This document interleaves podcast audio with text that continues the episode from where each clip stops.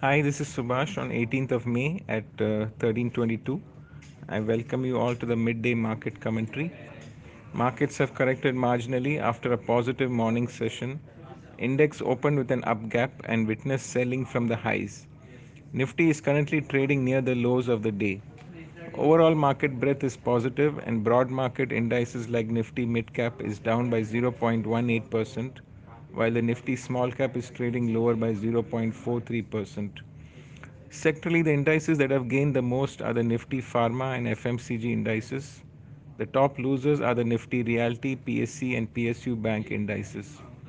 Stockwise, MCX, Persistent, and Bosch have moved up, while Metropolis, Lal PathLab, IOC, and HPCL have slipped into weakness till now.